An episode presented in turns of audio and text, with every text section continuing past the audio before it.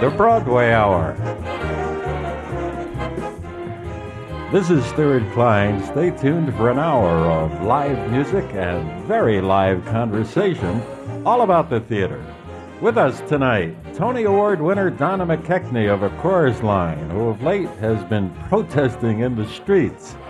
Tony nominees Marin Mazzie of Passion, Gary Beach of Beauty and the Beast, and Jane Adams of An Inspector Calls. Playwright David Ives, the author of the hilarious comedy All in the Timing, Broadway singer Terry Burrell, who'll be singing live, plus our trivia contest with a chance for you to win some free theater tickets. Good evening and welcome to the Broadway Hour. Our program tonight comes on June 6th, 1944, the 50th anniversary of D Day. You've heard a lot about D Day in recent days, but allow me to offer a couple of D Day footnotes that might be new to you. General Eisenhower said the worst part of the entire D Day operation came on June 5th, 1944. That's when Ike, near midnight, watched the 101st Airborne take off after Ike had been told that the paratroop outfit was certain to suffer 80% casualties. The actual toll of the 6,800 unit troopers who jumped into Normandy that night 1,400 were killed, more than one in every five. Two happier pre D Day footnotes. Just 16 days before D Day, security officers were sent into a near panic by the crossword puzzle of the London Daily Telegraph. The puzzle, when solved, was chock full of invasion code words, including Overlord, Omaha, and Utah. Had the entire secret invasion plan leaked out?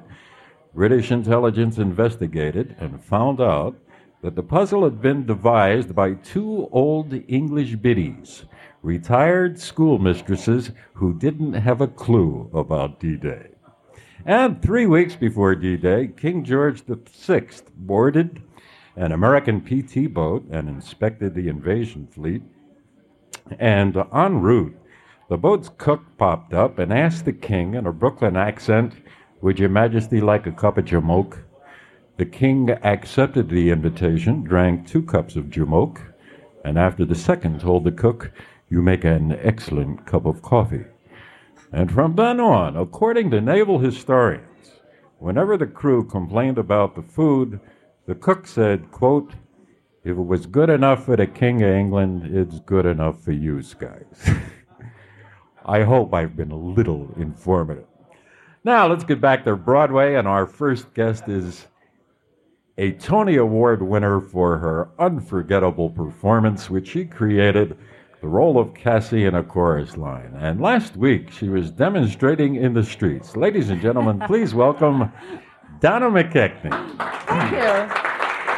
Yes, demonstrating what in the streets? Um, you know, it was very exciting to be together with uh, a lot of Broadway uh, dancers and choreographers and uh, and to bring the awareness to the public. Thank you for having me, uh, because a lot of the dancers that I know were not aware that choreographers in film do not get uh, the credit, do not get insurance, pension, like everybody else who's creating uh, work for us to uh, enjoy when we see film. So All that right. was our mission. We'll get to the start of that. We're we're getting a, the cart a little bit before the horse. First of all, Donna, let me say uh, See what how a I am? I just go right. What a delight it always is to see you. You and a chorus line gave me some of my greatest nights in the theater. So, welcome aboard. Thanks. Now, let me set the stage. Last Wednesday, you were among a group of choreographers and dancers Mm-hmm. who protested against, uh, in front of the Ziegfeld Theater, against the movie That's Entertainment 3. Now, what was this protest about? Well, um, using that film as a, as a focus, really, because it's not just about that film, it's all films, musical films, um, that have um, dance. There's someone who choreographs that dance. Uh, and we just want to uh, help them support the contract so they can get their, their what's fair. Everybody else um, creatively that works in a film gets uh, the pension, gets the royalty, all the creative team, and uh, we want to make sure that uh, choreographers do also. Do did choreographers not get royalties uh, for the That's Entertainment They- three and the two previous Not ones? only that, they, they did not get any recognition on uh, on screen credit, and um, you know, and you have fantastic choreographers like Michael Kidd, who, you know, you have 20 or 25 or 30 minutes in a film of, of his work. He deserves credit, especially credit, but even more than that, he deserves what everyone else gets, which is royalty. Um, choreo- we just we're, I'm finding out uh, things as I go, and, and I kind of assumed that these things were in order, but they're not. And so, um, because this is not the case with um, uh, theater choreographers, you know. I was not aware of that. I Me- thought me that either. choreographers would receive the same kind of royalties that a composer or lyricist or author would get from a They're, movie. they're different royalties, but they do get their their their their fair shake. Um, but not so in film or television. And uh, one fellow, um, uh, Troy Garza, stood up. Yes, who was a friend of mine from Chorus Line. uh, Right. One of the shows, one of the years I came back to do it in '87. He was the dance captain. He's been for the last five years choreographing the sequences on Saturday Night Live. Um, and he is the only one on the creative team that does not get any royalty or any uh, pension and wealth and welfare insurance. Does this uh, show a lack in the quality of the lawyers representing choreographers rather than the choreographers themselves? Shouldn't they Well, have that written that uh, you know, they the get? Society for Stage Directors and Choreographers is, is really trying to um, make an inroad and in, in working with producers um, so that they can, you know, that they, they have to use choreographers and go by the contracts that they're trying to, to design. Because up till now, they haven't been, uh, not all of them have been acknowledging these the, the, the contracts. But what they, they do, they go to choreographers or dancers and they say, why don't you do it? You're not union, but uh, we'll pay you this much money. And because people are so desperate to work, I guess, um, they undercut their union members that way. As it was pointed out to me, it's a bit ironic that the credits for the movie That's Entertainment 3 mentions the name of the caterer, but not the name of the choreographer. Donna, is anything going to come from this action by you? I think so because I was thrilled to see the first time um, in it for something this uh, important for dancers and choreographers of the future. For right now, to see that many of my friends um, together uniting in a cause like this, I thought was a, it was the first time I've seen it. I've been part of it, and uh, and it wasn't to um, you know make trouble, but it was really to bring uh, the awareness for all of us who were involved in theater. And I think if we do unite, because that was the feeling tone that we came away with, if we stay together on this and support it, and make people, because you didn't know that either, and No. you probably just assumed that we can uh, we can make bring these changes about. Did you get any response from the movie producers? Um, I don't think so. I don't think yet. But again, we hope that it's that movie was just an example. That was really not the main focus. The main focus is for all film and all television shows who use uh, choreographers. Well, let's hope. And Donna, in the meantime, what's happening with you personally? What are you up to Well, I'm days? doing. A, I'm in a, uh, involved in a very nice project um, uh, in my own theatrical evening um, called Inside the Music, and we're developing it now. And Chris Chadman, I, I think you might know him from uh, Guys and Dolls, Right. choreographed that terrific show. He's directing it, and Mark Hummel's doing wonderful arrangements, and we're just beginning. uh, is this going to be cabaret theater? Well, What? it's more theater than cabaret, but it's it's kind of a mixed bag. Donna McKechnie back on Broadway? Maybe. huh? Maybe soon. Okay. When's this uh, new act Well, we're, we're just starting. I, I'm going to be at the White Barn this summer in That's Connecticut, in- okay. and uh, then uh, we'll we'll take it from there. I'll be in Colorado this summer doing it at the uh, Steamboat Springs uh, Theater Festival, and uh, we'll just uh, you know try to give it a life. Well, let's hope. It's always a treat to have Donna McKechnie in New York. Nice to see Donna, you. I want to wish you all luck in the world with Thanks, the group action and your own personal endeavor. You're the best. Thank you very much. Donna McKechnie, everyone.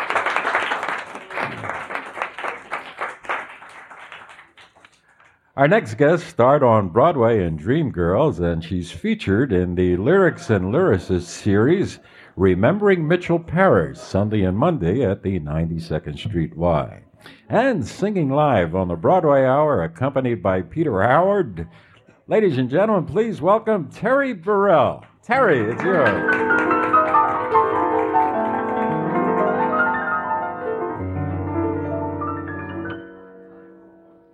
Imagination is funny. It makes a cloudy day sunny. Makes a bee think of honey. Just as I think of you. Imagination is crazy. Your whole perspective gets hazy. Has you asking a daisy what to do, what to do? Have you ever felt a gentle touch and then a kiss and then and then find it's only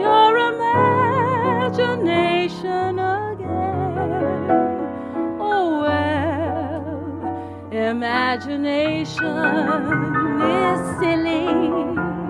You go around willy nilly. For example, I go around wanting you,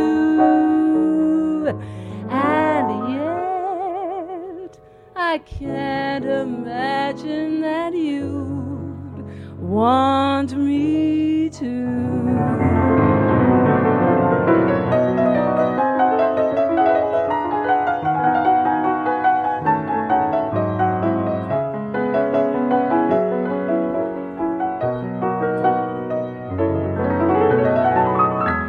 Have you ever felt a gentle touch and then a kiss and then and then find that it is only your imagination again? Oh well, imagination is silly. You go.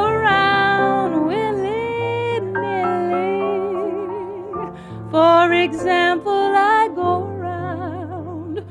wanting you,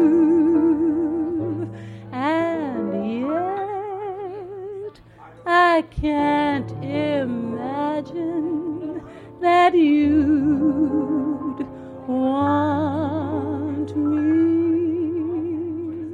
to.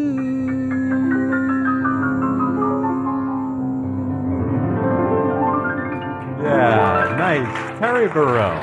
Thank you, Terry. We'll be back with Terry, and she'll sing again after this. We're back on the Broadway Hour on AM 93 WPAT. I'm Stewart Klein, and with me is the spiffy Terry Burrell. You're looking good, kid. What's, Thank you. what's new in your career? Anything happening? Well, I mean, I just finished doing the Johnny Burke revue out at the George Street Playhouse with Peter Howard here that's on the piano. He arranged all the music for us. And we're going to do the lyrics and lyricists together, so we're really busy. And we're going to be developing the Johnny Burke show. It's called Swinging on a Star up at Goodspeed, and hopefully it'll come to New York in September. That's good music. What are you going to sing for us now? I'm going to sing something from the Mitchell Parish show that we're doing at Lyrics and Lyricists, and it's called Evening. Ms. Burrell, you're on. Thank you.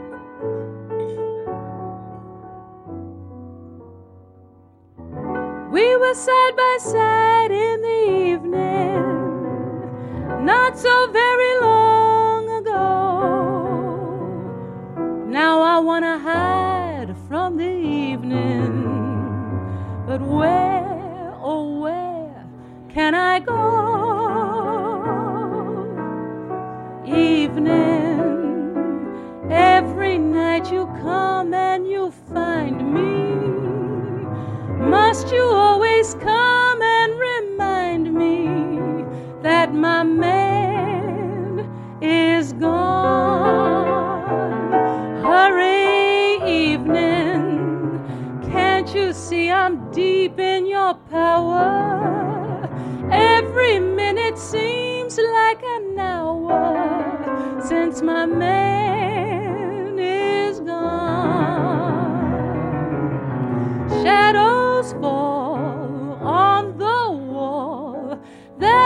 Time that I miss his kiss most of all. Even though I try, how can I go on? Take me, evening. Let me sleep till gray dawn is breaking. I don't care if I don't awaken, cause my man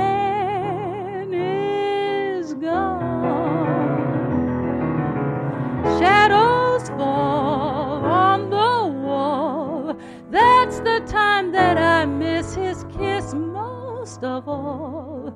Even though I try, how can I go on?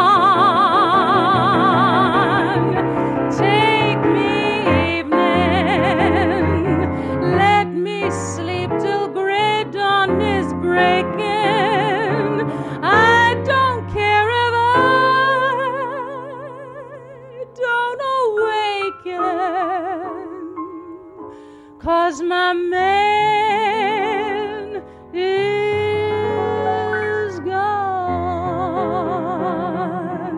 Gone.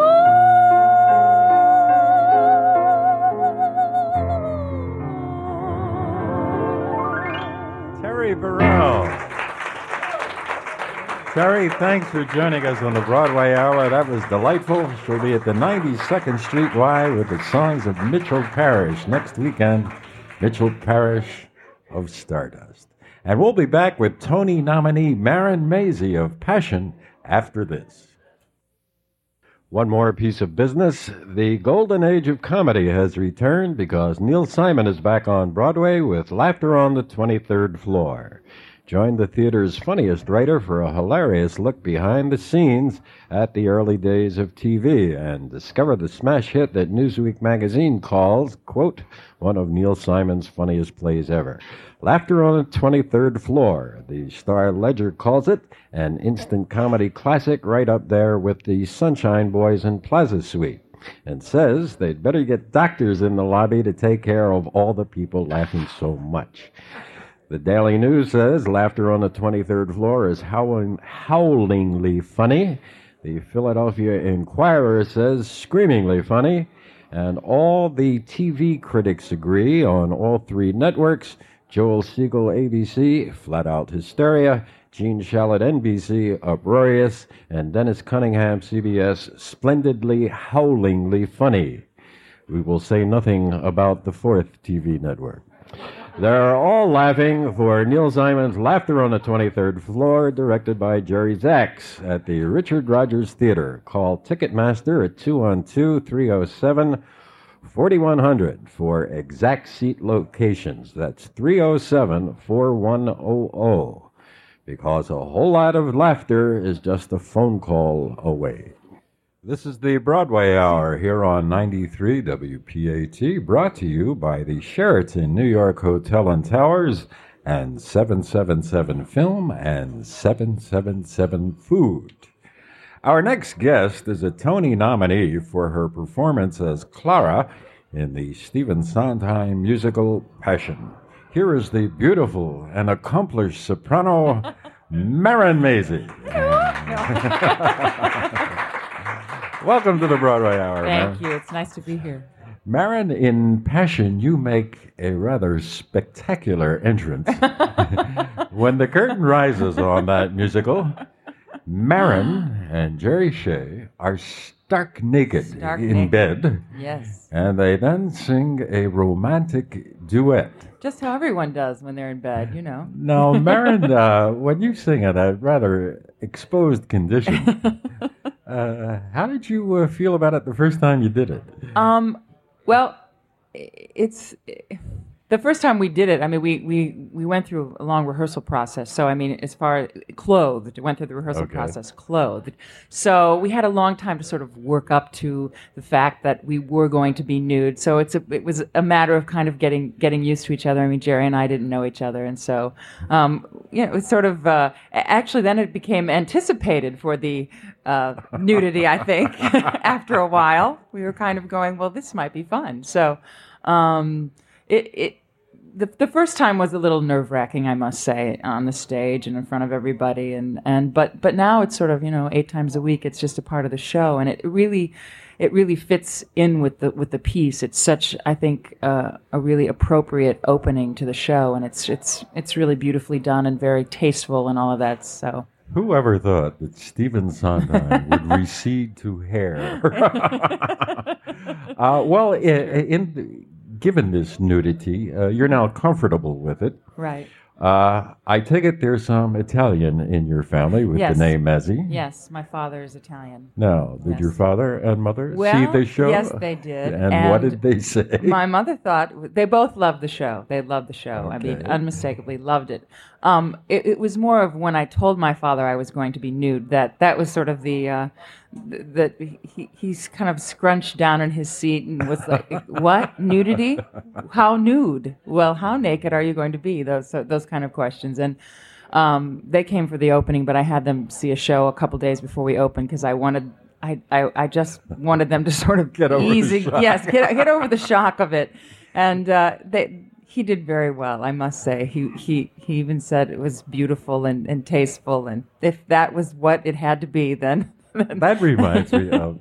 Do you remember what was the show? Uh, that was the first. Oh, oh, oh Calcutta. Oh, Calcutta, It was the first nude show. In New right. York. And I remember when I saw it, I didn't think it was very good. Uh, with or without clothes, it wasn't very funny, and it was supposed to be a comedy. Anyhow, there was one poor young woman in the show was totally nude. Right.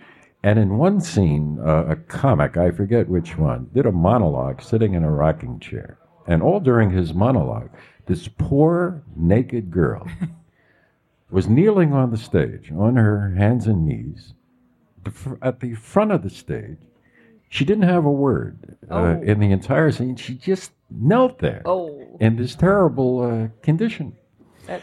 Well, as I was watching the show, I wondered what this poor young actress was thinking about, and I decided to interview her Ah. for television. Now, it was perfectly on a level. She was dressed in clothes when I interviewed her. and I asked her what she thought of while she was there nude. And she said, Well, I'm a professional actress, and I'm thinking of my next lines and my next scene, and I'm reacting to what he says. So uh, it was a pretty dull interview until I asked her uh, where she was from. She said she was from Queens and she was Jewish. And I said, Did your parents she said, Yes. I said, Who are your parents? Well, her father works in the garment industry and her mother makes chicken soup. And I said, What did they say when they saw it? She said, Her father said, I knew 15 years ago when you told me you were going to college to study drama, it would come to this. and her mother said, I'd prefer that you were in a show where you wore your clothes. But if it makes you happy, But I do get to put on beautiful clothes. you sure do. Oh, yes. And this is uh, the story of the show is incredibly subtle, and it works very well. And we're going to get back to that Okay. after this. Great. She Loves Me. It's the biggest, brightest, happiest musical everyone is talking and cheering about. She loves me. I loved And it. to my it's big, it's lavish. I had no I idea so many hit songs came from this show. Oh, it was me. just marvelous. I can't tell you enough. I'm going me. to see it again. We loved She it. We loved it. I loved it. it. You gotta see the show. How could she when she doesn't know it? Frank Rich of the New York Yesterday Times called She Loves Me an evening of Now sheer enchantment. And. Clive Barnes of the New York Post said, Let me make one thing perfectly clear. There is no more enchanting, bewitching, or beguiling musical on Broadway than She Loves Me. Join in the fun, the romance, the joy of She Loves Me. You won't just hum the tunes, you'll sing out loud. She Loves Me at the Brooks Atkinson Theater. Call Ticketmaster 212 307 4100. She loves me.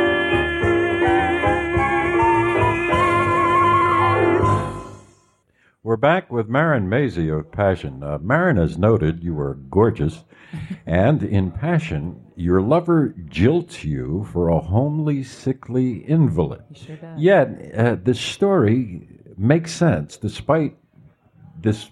Uh, despite that, this may sound cockeyed.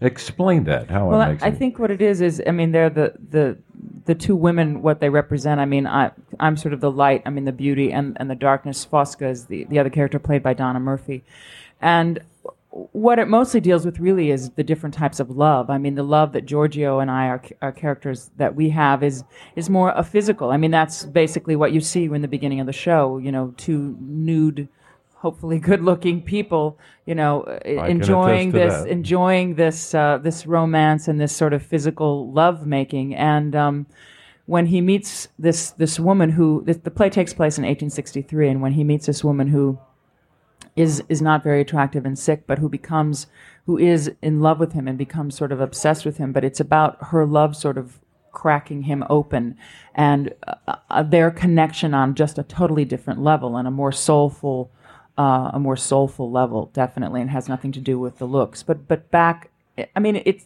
it certainly relates to today I think because of, of women, and I mean, that's always been a question with the women, the looks, and it's constant with, but especially back then in 1863, really, if you were a woman, that was really all you had because you didn't, you couldn't work, you didn't really go to school, you didn't. Hopefully, if you you were good looking, you could get a man and get married and have children. You know, that was about that was about the extent of it. So. Uh, you'd think uh, on paper when you hear the story that it's impossible that a guy would give up this beautiful, lovely woman for a sickly, desperate, obsessed, sickly invalid. Right. Uh, yet, uh, when she throws well, she- herself at him, It's basically, I mean, she does throw herself at him, and and he does is repelled by her, but they they are connected. I mean, their their minds are connected in in such a way, and also I think at one point that she says to him. I would die for you. I mean, my I love you so much that I am willing to give my life for you. And she says, "Would Clara do that?" And I mean, he knows that that no, and no one has ever loved him, as he says to her. No one has ever loved me with this this kind of hmm. love. And you think of if you think of, I mean, I think that everyone can relate to it and being in love at certain times in people's lives, and that kind of love when you when you are when you find somebody and you can't can't get them out of your mind. It's all you think about. It's what you kind of live for, and that's that's kind of what it is. Marin, what's it like working with Sondheim? Oh, it's fabulous. This is I'm lucky. This is the fourth time I've worked with him, Ah. and um, it's very exciting. It's it's it's it's a thrill, absolutely a thrill. Now, Marin, you are a Tony nominee. Yes. Uh, your competitors are Sally Mayes of She Loves Me, Marcia Lewis of Grease, and Audra Ann McDonald of Carousel. Mm-hmm. You going to win? I don't know. It's stiff competition. What do you think your chances very are? stiff competition. I think. Uh, I don't know. Who knows? okay. Have you prepared an acceptance speech? I think all my life I've prepared. I just have to. I just have to plug in the people, you know, the particular things. Okay. I want to wish you all the best. Uh, I went to see Passion last night again, and uh, I had a wonderful time. I'm it's glad. a it's a beautiful little a- piece of work. Beautiful show. Yeah, I'm very proud of it. Well, again, all the best to you, Thank and you we'll be much. looking forward to your appearance uh, Sunday night. Thank you. At the big show. Thanks. Ladies and gentlemen, Marin Mazzie of Passion. Thank you. And we'll be back with another Tony nominee, Gary Beach of Beauty and the Beast, after this. How do you find a detective movie when you don't have a clue? Call 777 Film. Where do you find angel hair? On Church Street? Call 777 Food. How do you see a gangster movie without the mob? Call 777 Film. How do you find oysters on Pearl Street? Call 777 Food. If Your last movie was a mystery, but the ticket line was a crime. Next time, call 777 FILM and order your tickets right over the phone. If you need to arrange dinner for 6 at 7 on 8, call 777-FOOD to find the right restaurant and make your reservation. So if you want to take the drama out of finding a movie And the indigestion out of finding a restaurant, Call 777-FILM. For tickets and showtimes in no Call time. 777-FOOD. for dining out, delivery, even reservations. 777-FILM. 777-FOOD. It's just a local call. 777 food available only in Manhattan. It's just a local call from the 212 area code. We're back on the Broadway Hour. I'm Stewart Klein, and our next guest is a Tony nominee for his performance as Lumiere, a candelabra in Beauty and the Beast. Ladies and gentlemen, here's Gary Beach. Thank you, Stewart. Gary, welcome to the Broadway Hour. And first, describe your incredible costume. Thank God. I thought you were going to ask to describe my nude scene, which I must say goes over very large every night. Well, frankly, Gary, I'm not interested in your news.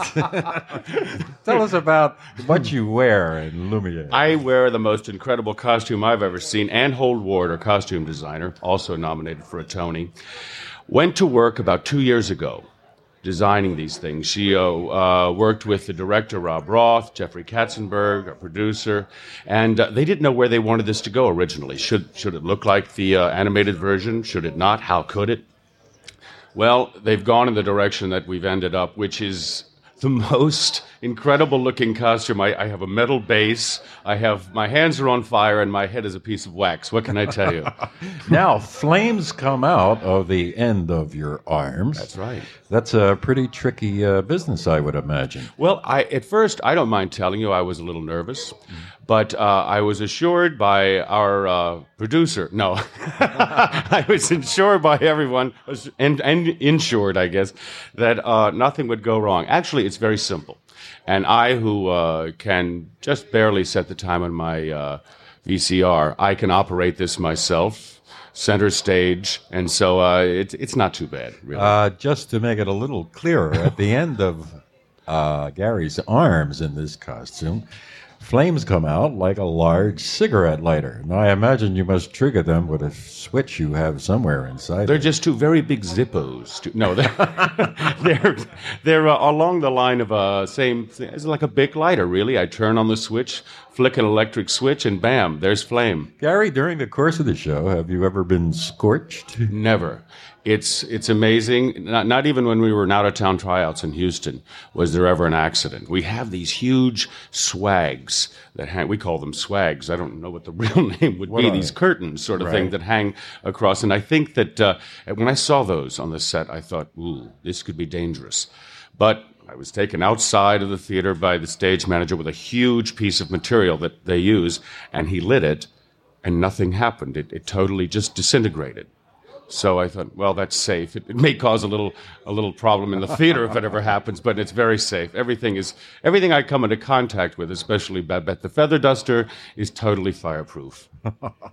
Well, I want to uh, say that that costume is one of the grand special effects in the show. And I'm saying this not because you're here, but I think uh, you steal the show. You're the show's shining light, forgive me, in that marvelous song and dance number called, what is it? Welcome. The only man in America who doesn't know the name of this song. It's Be Our Guest. Well, I am very old, uh, Gary, and I forget things easily. But it is a marvelous song. Isn't it? Isn't it? and- uh, Alan Menken, Howard Ashman uh, did the lyric, and uh, the staging, Matt West, an incredible job. I guess, never having seen it from the front, I can only imagine that you sit there and think, how was this? How are they going to top this? How are they going to top this? And they do. It's a good old fashioned song and dance number. And you were to, where have you danced before, Gary? Um, I've always been sort of a hoofer, Right. Never a dancer, but um, my my first real dancing, I think, Peter Gennaro. Uh, I did Ah. Annie, played the brother Rooster for a long time, and he said, "I've got six weeks to make you look like a dancer, kid." And so we worked very hard for six weeks. With uh, so I had a good teacher, Peter Gennaro. Now, in the Tonys, uh, as featured actor in a musical, you're up against Tom Aldredge of Passion, Jarrod Emick of Damn Yankees and Jonathan Freeman of She Loves Me. And I think this is one of the stronger categories in all of the Tony Award slots. How are you going to do? I feel, I feel just great being nominated, and that's the truth. It, it's it's a terrific honor, being in the theater for 25 years and receiving an honor like this nomination is just terrific. I'm very happy. So, win or lose, you're ahead. I'm happy. Okay. At this point, let us bring in another equally happy, I hope, performer. She is a Tony nominee for her performance as young Sheila Birling in An Inspector Calls. Please welcome Jane Adams, not of Hull House. Jane, and uh, welcome to the Broadway Hour. Thank you. As a matter of fact, I was telling you I just saw you in a movie last night on cable. Yes, Light Sleeper. Um, it's a Paul Schrader film. It's Yeah. sort of it's very dark and ominous. uh, Not not uh, not like an Inspector Calls, though, but it's um, With Willem Dafoe. with Willem Dafoe. Yeah. He's Lots of drugs, and you were. Uh, yeah, he plays a drug dealer, and I'm the sister of his um, uh, drug addict girlfriend, and so it's, it's I'm I, I'm upset in it quite a lot. Yeah. now, in uh, an inspector calls, and your character, and I think it's one of the things that helped get you the t- Tony nomination. Your character makes a complete transformation. Explain that. Yeah, it's a wonderful arc, isn't it? It just um, Stephen Daldry is is um, mostly responsible for what a wide arc it is because actually, as written, Sheila is much more sensitive in the beginning. Well, let's set up the story. Oh, okay. Why don't you do that? I um f- Sheila's story is that I I begin and I the inspector comes to the house and I have no idea who he is and he explains that a young woman has died from drinking um uh strong disinfectant and I have no reaction to it really at all. Just the same way you would react to the news stories we hear now. You know, you pick up the post and you just say, "Oh, how awful! That's Right. terrible." But then the inspector, by the end of the evening, has made me really realize that I was partially responsible for that. I I find out that I had her fired. I I actually had the woman fired from a, um, her job because she looked at me the wrong way.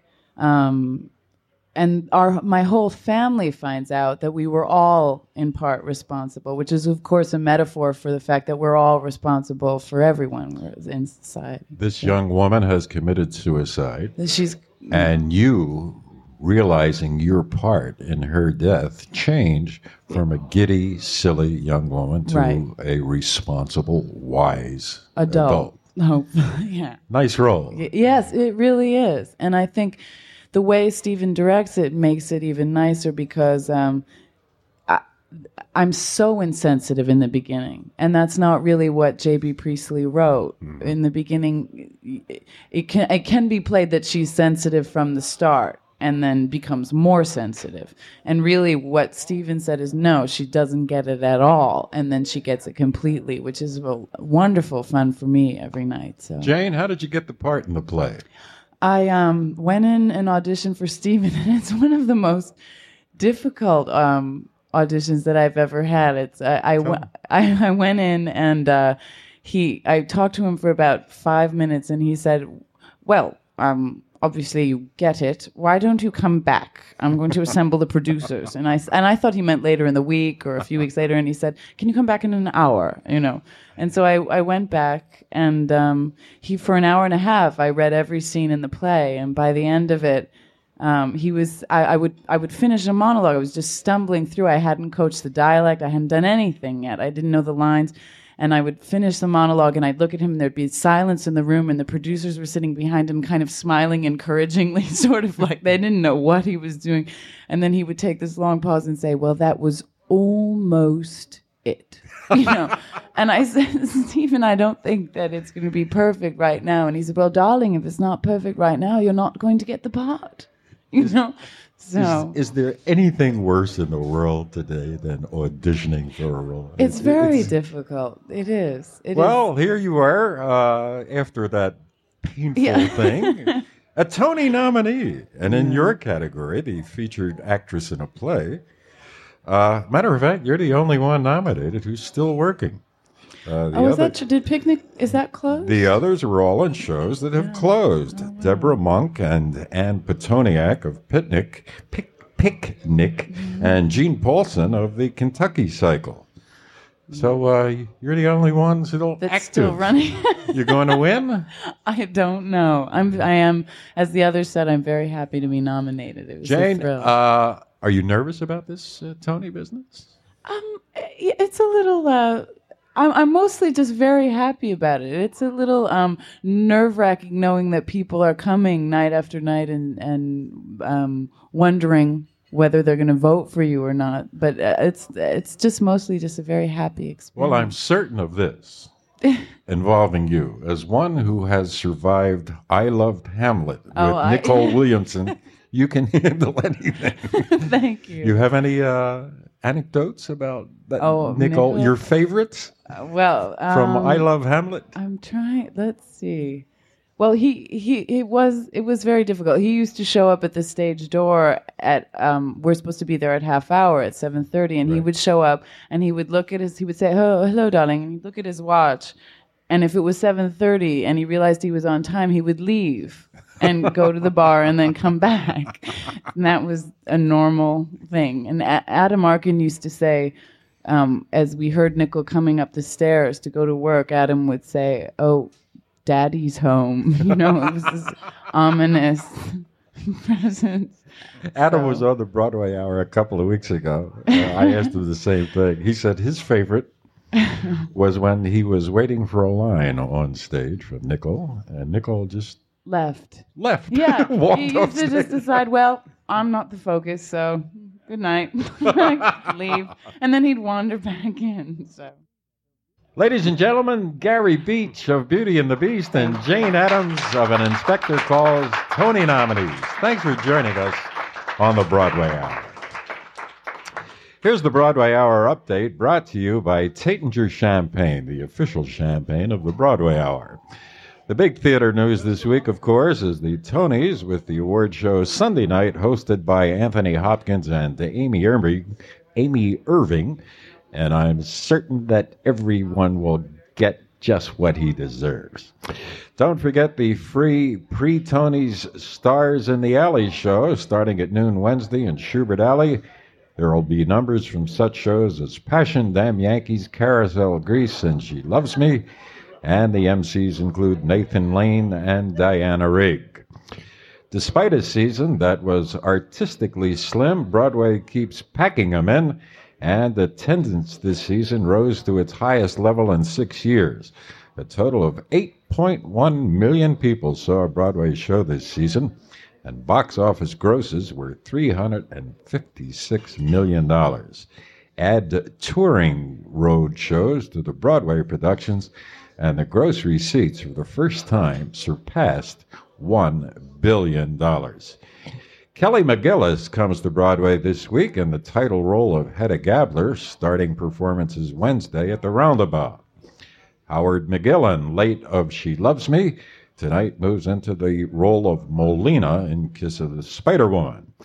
Katharine Hepburn is the host at a benefit show tonight at the Helen Hayes Theater.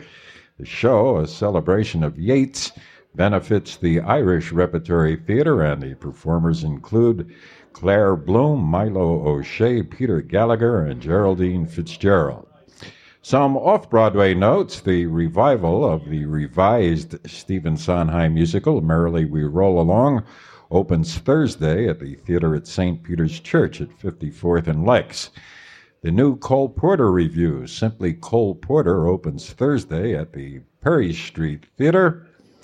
And two great performers are in concert this week at the Westbury Music Fair. On Friday, the Great Dane Victor Borge, and on Sunday, the man who is, in my opinion, the best song and dance man in the world, Gregory Hines. We'll be back with David Ives and our trivia contest after this. We're back, and it's trivia time. And the winner of this week's contest will win two tickets to Stomp, the lively off Broadway musical, and dinner for two at Streeter's here at the Sheraton. Here's the question Neil Simon said he became a playwright to get away from the famous TV star for whom he was writing comedy. A man Simon described as, quote, a miserable, rotten SOB. And I've cleaned that up a bit.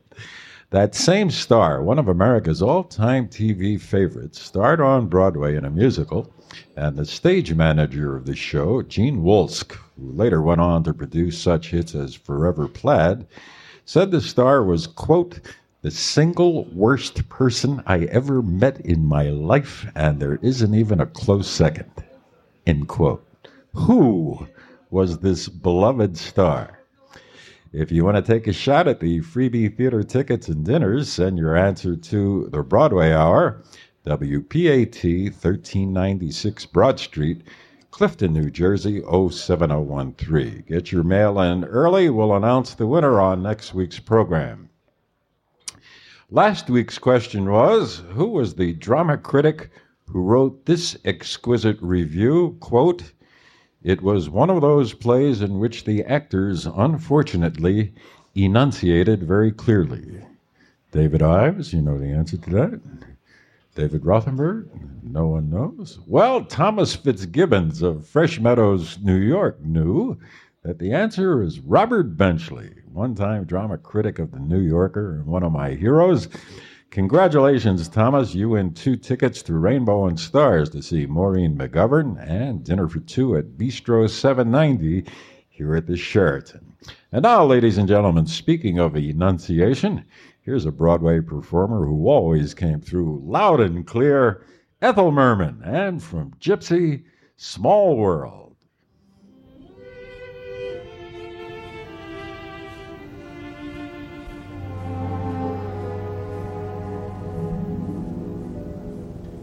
Funny, you're a stranger who's come here, come from another town. Funny, I'm a stranger myself here. Small world, isn't it? Funny, you're a man who goes traveling rather than settling down. Funny, cause I'd love to go traveling. Small world, isn't it? We have so much in common. It's a phenomenon.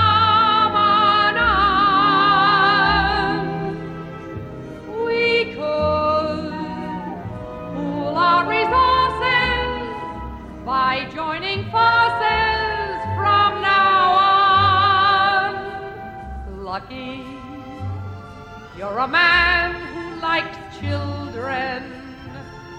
That's an important sign. Lucky, I'm a woman with children. Small world,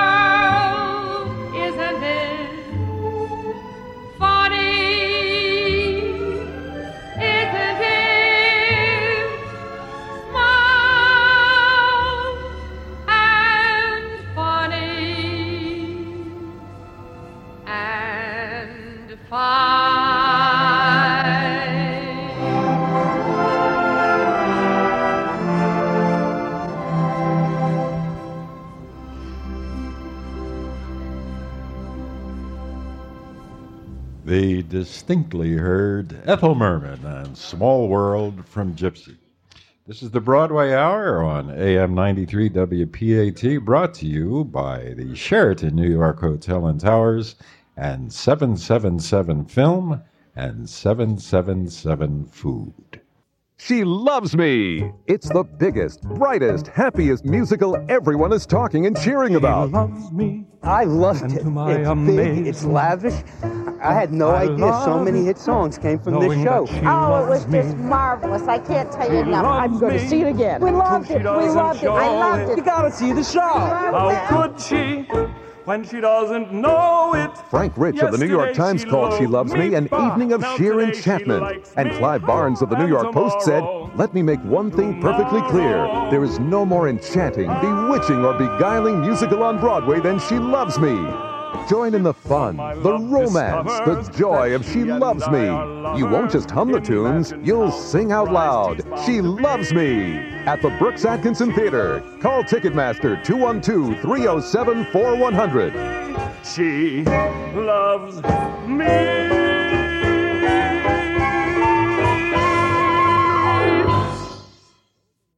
One more piece of business. The golden age of comedy has returned because Neil Simon is back on Broadway with Laughter on the 23rd Floor.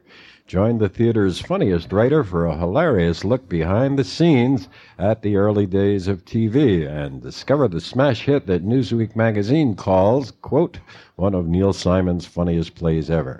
Laughter on the 23rd Floor, the Star Ledger calls it, an instant comedy classic right up there with the Sunshine Boys and Plaza Suite, and says they'd better get doctors in the lobby to take care of all the people laughing so much.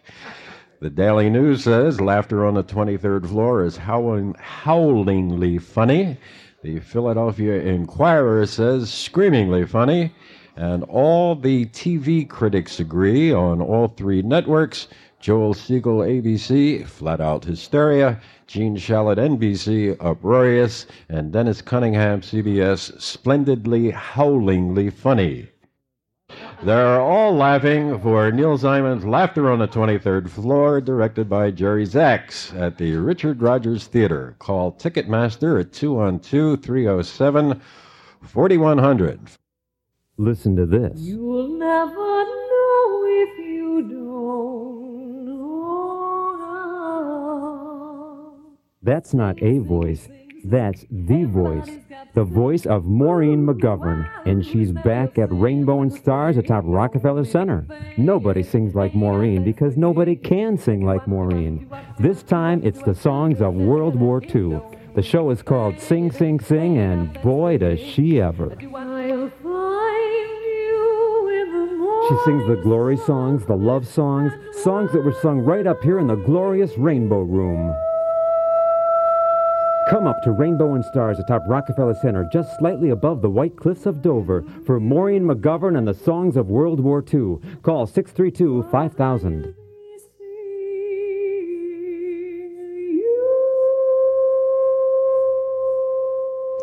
We're back on the Broadway Hour, and our next guest is not a Tony nominee because his play is off Broadway and does not qualify, but All in the Timing is the funniest show I've seen this season on Broadway or off. And here is its author, David Ives. Thanks very much.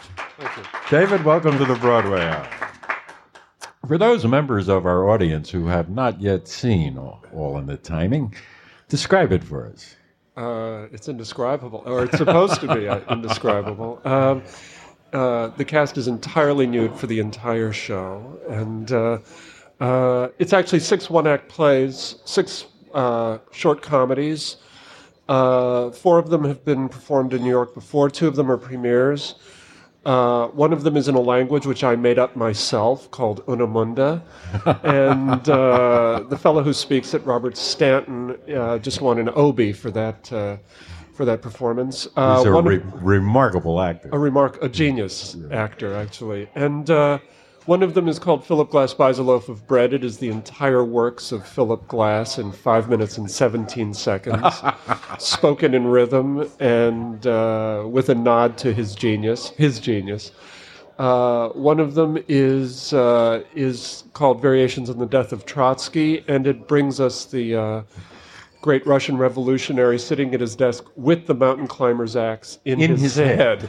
yes, Yes. trying to write a speech, and his wife breaks the news to him that the axe is there, and uh, it is. Uh, it, also is a nod to his genius, and uh, one of them is called Words, Words, Words, and it is. Uh, based on the old idea that three monkeys sitting at three typewriters typing into infinity will sooner or later produce Hamlet. And these are the three monkeys at the typewriters and what they talk about, which is much like probably Neil Simon at Sid Caesar's writing table, um, except it's Shakespeare instead of Sid Caesar. And so. Uh, that's and there's one more. What did I forget? Oh yes, sure thing. Two people meeting each other in a cafe and finding eternal bliss in 18 minutes. Now, in that last play, a guy tries to pick up a girl in a cafe. He sits down with her and delivers lines, drops lines to her. And every time he delivers a line that is not so good in winning this young woman, a bell rings and he instantly offers another line. Uh, and, and it, it sort of works on the on the principle that it always goes wrong. You always have the wrong line. And uh, for example, she's she's reading a book, and he says to her, uh, "What are you reading?" And she says, uh, "The Sound and the Fury." And he says, "Oh, Hemingway." And then Ding. the be- ding, the bell rings, and he says, "Ah, Faulkner," and he gets to go back. And uh, so, uh, by kind of backtracking a lot, they find out that they actually have everything in common once they've once they've gotten past all of their mistakes, and that they do love Woody Allen, they do love Entenmann's Crumb Cake, and so they pass on into eternity with no bell to stop them. I guess. she also asks him at one point what college he came he went to, and he says, He says, I went, with a great big smile on his face, he says, I went to Oral Roberts University. Ding. Ding. and then he says Harvard, of course, and she gets much more interested. And uh, yes, so that's uh, that's sure thing. Which, as far as I know, my agent calls that the uh, the most performed one act play in America right now, and I think about twenty of those people have paid their royalties. So, if you owe me, please send the check directly to the Broadway Hour. As a matter of fact, David, when I saw All in the Timing, I laughed my head off. Uh, I was startled a bit because I know I had seen that first play about the guy and the girl in the cafe somewhere before, but I couldn't remember where I had seen it. Uh, It, you may have seen it at the Manhattan Punchline, which is where it had its um, original uh, original performances a few years ago. But it is it is uh, it's keeping me in bow ties these days with the royalties. So um, David, the hallmark of your plays is juicy, witty, offbeat language. Where does that stem from? I wish I knew. uh, uh, I'll have to ask the guy who writes my jokes for me, um, and, and he charges me quite a bit. I don't know. I, I mean, I grew up on the south side of Chicago where people barely speak English. As a, as a, even if it's their first language, it's not. They're not very good at it. So. I don't. I don't honestly know. I think it, it's probably a genetic defect. Um, th- they, they've X-rayed me and, and found nothing so far, but uh, uh, I can't. I can't honestly account for it. If I if I do account for it anytime, my writing career is probably at an end. So, uh, Well, God I it's don't know. far from an end right now. You, as they say in the business, are hot. Uh, you just had a play performed in Seattle. It was commissioned from you by uh, Bill, Bill Irwin. Yes, which was great fun. It was uh, a new one act called English Made Simple, which is uh, yet another 15 minute uh, extravaganza of uh, it's again two people meeting, but uh, it's it, they kind of pass through every every possible subtext to their conversation that they possibly can. You have a new full length play uh, that will be staged in New York next season. Yes, at primary stages again. It's called Don Juan in Chicago, and it is a uh, it, it is an extravaganza of of uh, two hours length instead of fifteen minutes, and uh, they tell me it's funny. So I I, I I believe my producer when he tells me that because he's a serious man. All on the timing at the John Houseman Theater on 42nd Street is an absolute treat, and I strongly recommend it to anyone who is in the mood for laughter. David, it's been a joy meeting you, Thanks and so much. The best fun. of luck in the future. Ladies and gentlemen, you've been listening to the Broadway Hour. Thanks to our guests, David Ives, Marin Mazzie, Donna McKechnie, Jane Adam, Gary Beach, Terry Burrell. How did we get them all on today? Tune in next week when our guest will include the great Carol Channing.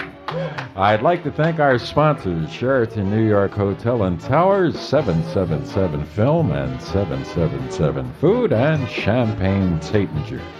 Thanks to producer Kate McGrath, uh, our temporary producer sitting in today who did a splendid job, Bill Lally, and engineer Chris Breedfeld.